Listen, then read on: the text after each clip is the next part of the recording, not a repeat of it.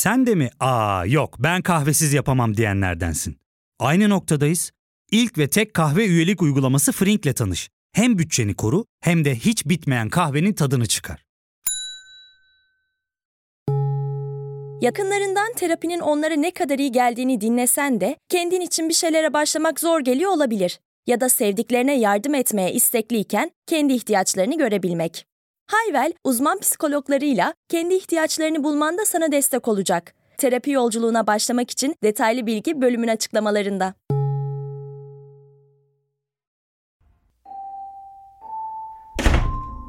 Nathan, sen mi geldin? Ya akşamki rezervasyonumuza 7 mi demiştik 8 mi? Ona göre bence ne kreşten alıp anneme bıraksam diyorum ama... Aa hayırdır? Aa bu güller ne böyle şimdi sen mi aldın? Nathan! Ne oluyor? Ne oluyor? Kim var orada? Nathan! Ne oluyor? Ne? Nathan!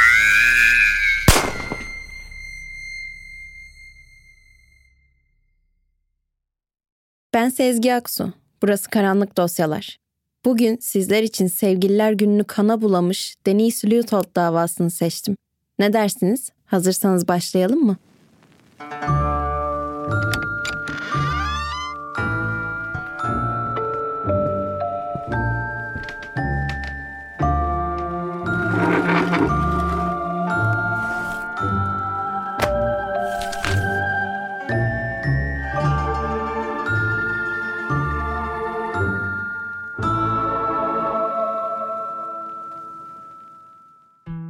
Nathan ve Denise Leotold, Illinois'da üç çocuklarıyla mutlu bir hayat süren, herkesin imrendiği bir çiftti.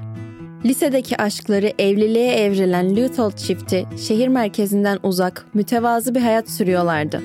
İkisi de çevreleri tarafından iyi insanlar olarak bilinirlerdi. Kiliseyle bağları çok sıkı olan Nathan ve Denise, aynı zamanda misyonerlik faaliyetleri sayesinde neredeyse bütün dünyayı gezmişlerdi. Hatta kötü ilişkilerden kaçan Litvanyalı genç kadınları daha iyi bir yaşam sürmelerine yardımcı olmak için ABD'ye getiriyor, burada kalacak yer ve iş bulmalarına yardımcı oluyorlardı. Mutlu bir düzenleri vardı. Sosyal bir çiftti Leuthold'lar. Sık sık dışarı çıkar, arkadaşlarıyla vakit geçirirlerdi. Nathan, Denise'i başkalarının yanında her zaman onore ederdi. Onun kendisine yakışır bir eş olduğunu herkese göstermek isterdi. 14 Şubat 2013 Nathan o sevgililer günü herkesten önce uyandı ve camdan dışarı baktı. Bir gecede her yer karlarla kaplanmıştı. Nathan kahvaltıyı hep beraber karı izleyerek yapmak için mutfak masasını hemen pencerenin önüne çekti ve sıcak çikolata yapmaya başladı. Özellikle küçük kızları Janelle sıcak çikolataya bayılıyordu. En çok da hava buz gibiyken.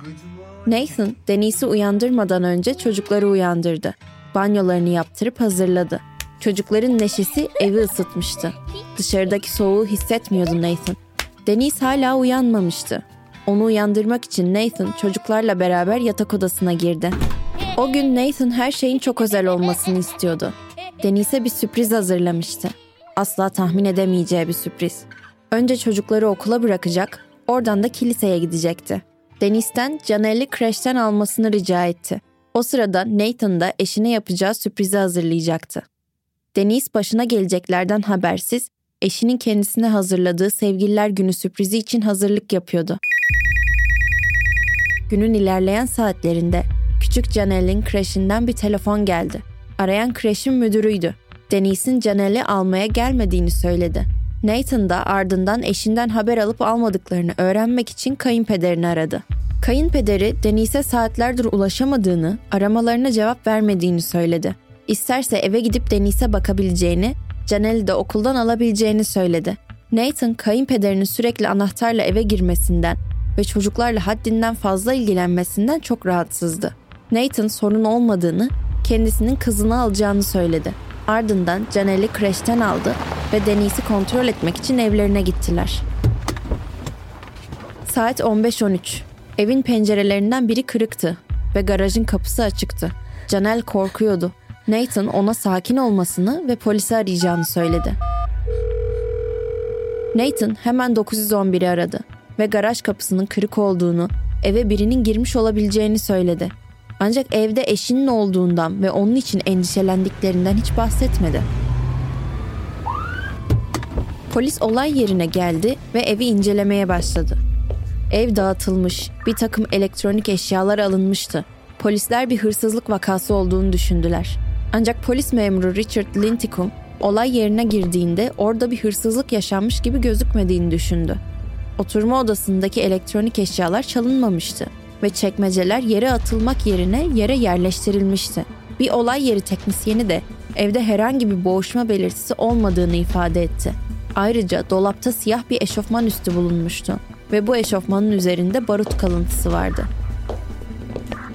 Nathan polislerle birlikte eve girdi ve evdeki üç silahtan ikisinin kaybolduğunu söyledi. Nathan'ın soğukkanlı tavırları polisin dikkatini çekti ve ondan şüphelenmeye başladılar. Bunun üstüne Nathan'ın arabasının bagajına bakmaya karar verdiler. İçeride dövizler, farklı güvenlik kutusu anahtarları ve çok sayıda sahte pasaport vardı. Nathan'ın telefonunu da kontrol ettikten sonra Ayna isimli bir kadına soyulmakla ilgili mesaj attığını ve kadının ilginç şeklinde yanıt verdiğini gördüler. Bu Nathan'ı sorgulamak için yeterli bir kanıt oldu. Onu sorgu odasına götürdüklerinde karısının başından vurularak öldürüldüğünü söylediler. Nathan bu haberle ilgilenmiş gibi görünmeye bile çalışmadı.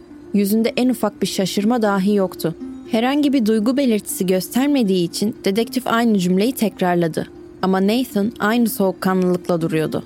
Bakın size onun öldüğünü söylerim. Eşiniz öldü tamam mı? Evet evet anladım. Peki. İçeride değerli bir şey var mıydı?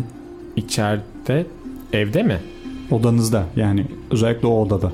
Hmm, yo iki saat vardı. Benim iki saatim. Ama çok da önemli değiller yani birkaç yüz dolarlık bir şey. Nathan hiçbir tepki vermiyordu. Dedektifin dikkatini en çok da Nathan'ın Deniz'e hiçbir zaman karım ve eşim dememesi çekmişti. Deniz'ten hep o diye bahsediyordu ve konuyu sürekli kendisine getirmeye çalışıyordu. Ne kadar iyi bir baba, iyi bir eş, iyi bir vatandaş ve iyi bir Hristiyan olduğunu vurgulamaya çalışıyor, yaptığı yardımları anlatıyordu. Nasıl bir insan eşi öldükten sonra kendisinin ne kadar iyi biri olduğundan bahsedebilir ki? Bir katil mi? Burada ufak bir ara veriyoruz. Ardından tekrar birlikteyiz.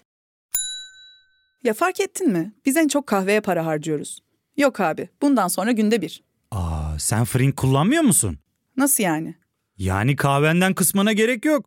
Frink'e üye olursan aylık sadece 1200 TL'ye istediğin çeşit kahveyi istediğin kadar içebilirsin.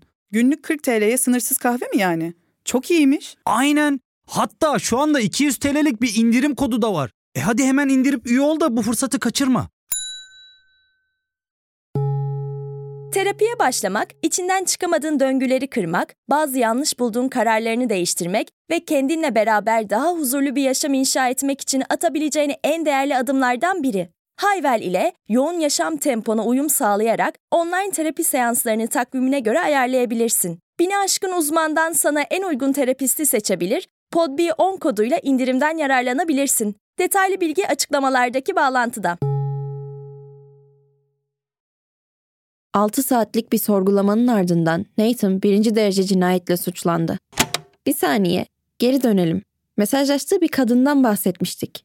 Kim bu Ayna? Nathan ve Deniz, Ayna ile Litvanya'da misyonerlik yaparken tanışmışlardı. Ayna ve annesi sık sık kiliseye gelirlerdi. Ayna da genellikle Liuthold'ların çocuklarına bakımları konusunda yardım ediyordu. ABD'ye geri dönecekleri zaman Liuthold'lar müzik ve kilise işleriyle ilgilenen bir değişim öğrencisi olarak Ayna'ya sponsor oldu. Nathan bu genç kadınla fazla ilgileniyordu. En azından Denise böyle düşünüyordu. Bunu Nathan'a söylediğinde ise gereksiz kıskançlık yapmakla suçlandı. Ancak Denise haklıydı. Nathan kısa sürede genç kadına takıntılı hale gelmişti ve onunla uzun süreli bir ilişkiye başladılar. Ayna başlangıçta Nathan'la bir ilişkisi olduğunu inkar etmiş ancak daha sonra Nathan'ın Chicago'ya yaklaşık 20 kez onu ziyarete geldiğini ve Nathan'la uygunsuz bir ilişkisi olduğu için başka bir üniversiteden atıldığını itiraf etmişti. Nathan ve Ayna'nın ortak bir banka hesapları da vardı. Bu hesap aracılığıyla Nathan ona yiyecek ve giyecek satın alıyor, ayrıca onun geçim masraflarını karşılıyordu. Yatak odasındaki ajandada Denise'in Nathan'a yazdığı bir mektup bulunmuştu. Denise bu mektubu Nathan ve arkadaşlarıyla akşam yemeğinden döndükten sonra yazmıştı. Nathan onu yine sudan sebeplerle küçük düşürmüştü. Başkalarının yanında her zaman kibar ve iyi bir eş olan Nathan, baş başa kaldıklarında her zaman bu kadar iyi değildi. Notta Nathan'ın 20 yaşındaki bir çocukla ortalıkta takıldığını ve onu küçük düşürdüğünü yazmıştı Denise. Nasıl oluyor da böyle düşünebildiğini anlamıyorum. Ama benim canımı bugüne kadar söylediklerinden daha fazla yıkacak bir şey yapabileceğini de hiç sanmıyorum artık. Bunlar hak gidecek ne yapmış olabilirim ya da ne yapmamış olabilirim ki? Ben gerçekten bilmiyorum artık. 17 yıldır seni memnun etmeye çalıştım ve asla başaramadım. Hiçbir zaman yeterince iyi olamadım. Yaptıklarım sana hiçbir zaman yeterli gelmedi. Ve ölmemi istediğini biliyorum. Aptal değilim ama sen bana ölmeyi bile beceremiyorsun diyeceksin bunu da maalesef biliyorum. Ben bu ilişkide sürekli gururumu ayaklar altına aldım. Bana ait olan bir şeyi geri kazanmak için kendimi defalarca küçük düşürdüm. Ben pes ediyorum artık. Artık seni memnun etmeye falan da çalışmayacağım. 20 yaşındaki biriyle ortalıkta dolaşarak beni küçük düşürmek mi istiyorsun sen? Ha? İyi. Ama ben küsmeyeceğim. 17 yıldır seni memnun edemediysem şimdi yapacağım hiçbir şeyle de seni memnun edemeyeceğim ben biliyorum. Ben bunun için sırf sen istiyorsun diye çocuklarımı falan da terk etmeyeceğim. Her fırsatta bana kötü bir anne olduğumu söylüyorsun. Ama bunu düşünen tek kişi sensin. Hiç tanımadığım insanlar bile benim anneliğime iltifat ediyor. Bu yüzden senin mükemmellik saplantını aldırmayacağım artık. Ben her zaman olduğum kişiyim ve daha zayıf değilim.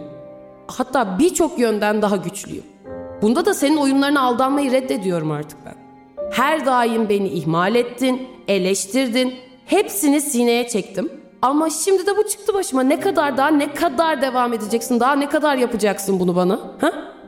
Ha tamam evet. Ben ayrılana kadar doğru söylediğim buydu değil mi? Peki iyi bekleyişler sana. Nathan'ın takdirini kazanmak gerçekten çok zordu. Denise artık bundan vazgeçmişti. Nathan'ın bir narsist olduğunu anlamıştı. Sessizlik! Jüri 20 yaşındaki Ayna Dobilate'i de dinleyecekti. Ayna, Nathan'la ana vatanı Litvanya'da 6 yaşındayken tanıştığını söyledi. Sonra 18 yaşına geldiğinde Nathan onu okuması için Amerika Birleşik Devletleri'ne getirdi.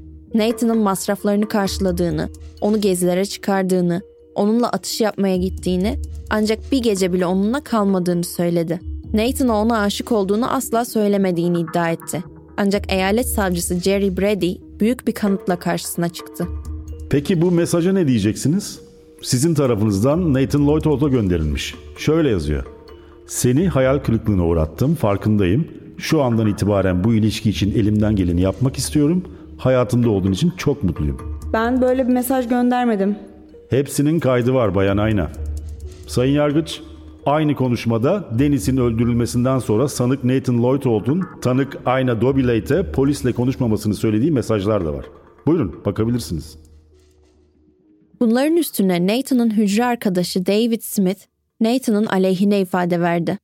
Nathan'ın karısını başından vurduğunu ve sonra da olaya hırsızlık süsü verdiğini kendisine itiraf ettiğini jüriye söyledi.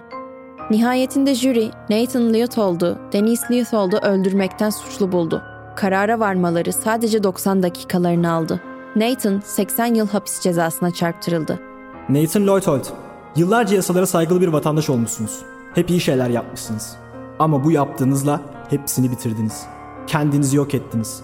Siz kendi çocuklarınızın evinde annelerinin canına kıydınız. Ötesi var mı? O ev sizin çocuklarınızın belki de güvende hissettiği tek yerdi. Kendinizden utanmalısınız. Sizin artık bir isminiz bile yok. Sadece bir numarasınız artık. Bunu unutmayın. Soğuk, gri ve izole bir hücrede yapayalnız öleceksiniz. Cinayetin haberi medyada birçok yerde metresine sevgililer günü hediyesi olarak karısını öldürdü şeklinde yayınlandı. Bu başlıkları düşününce olay insanın tüylerini daha da diken diken ediyor. Bir insanın hayatındaki herhangi bir şeye çözüm olarak cinayeti görmesi, herhangi bir sebebin ona cinayet hakkını verdiğine inanmasını asla aklım almıyor. Özellikle de diniyle bu kadar içli dışlı olan ve sözde inançlı birisinin bunu yapmış olması büyük bir ironi. Düşünün, öyle gözünüz kararıyor, öyle bencilleşiyorsunuz ki Sırf başka birisiyle birlikte olabilmek için bir insanı öldürmeyi kendinize hak görüyorsunuz. Bunun üç küçük çocuğunuza yaşatacağı travmayı bile göremeyecek kadar körleşiyorsunuz. Düşüncesi bile içimi yakıyor resmen. Böyle insanları hiçbir zaman anlayamayacak bir karakterde ve mentalitede olduğumuz, güvenli ve sağlıklı ilişkilere sahip olduğumuz hayatlar yaşamamız dileğiyle.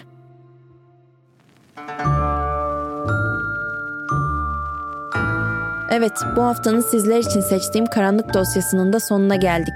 Bir sonraki karanlık dosyada görüşmek üzere. Kendinize iyi bakın.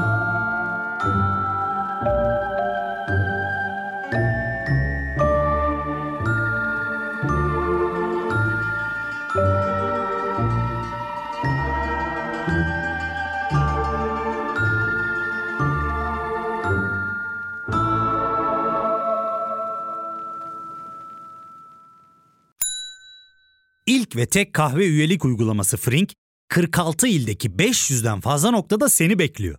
Açıklamadaki kodu girerek sana özel 200 TL'lik indirimden faydalanmayı unutma. Hadi sen de Frink üyeliğini başlat, kahven hiç bitmesin. Hem bugününe hem yarınına katacaklarıyla terapi yolculuğuna ve daha iyi hissetmeye bugün Hayvel ile başla. Açıklamadaki linkten Hayvel'i indir, ücretsiz tanışma görüşmelerinin ardından bütçene uygun seans paketini seç ve terapi yolculuğuna başla.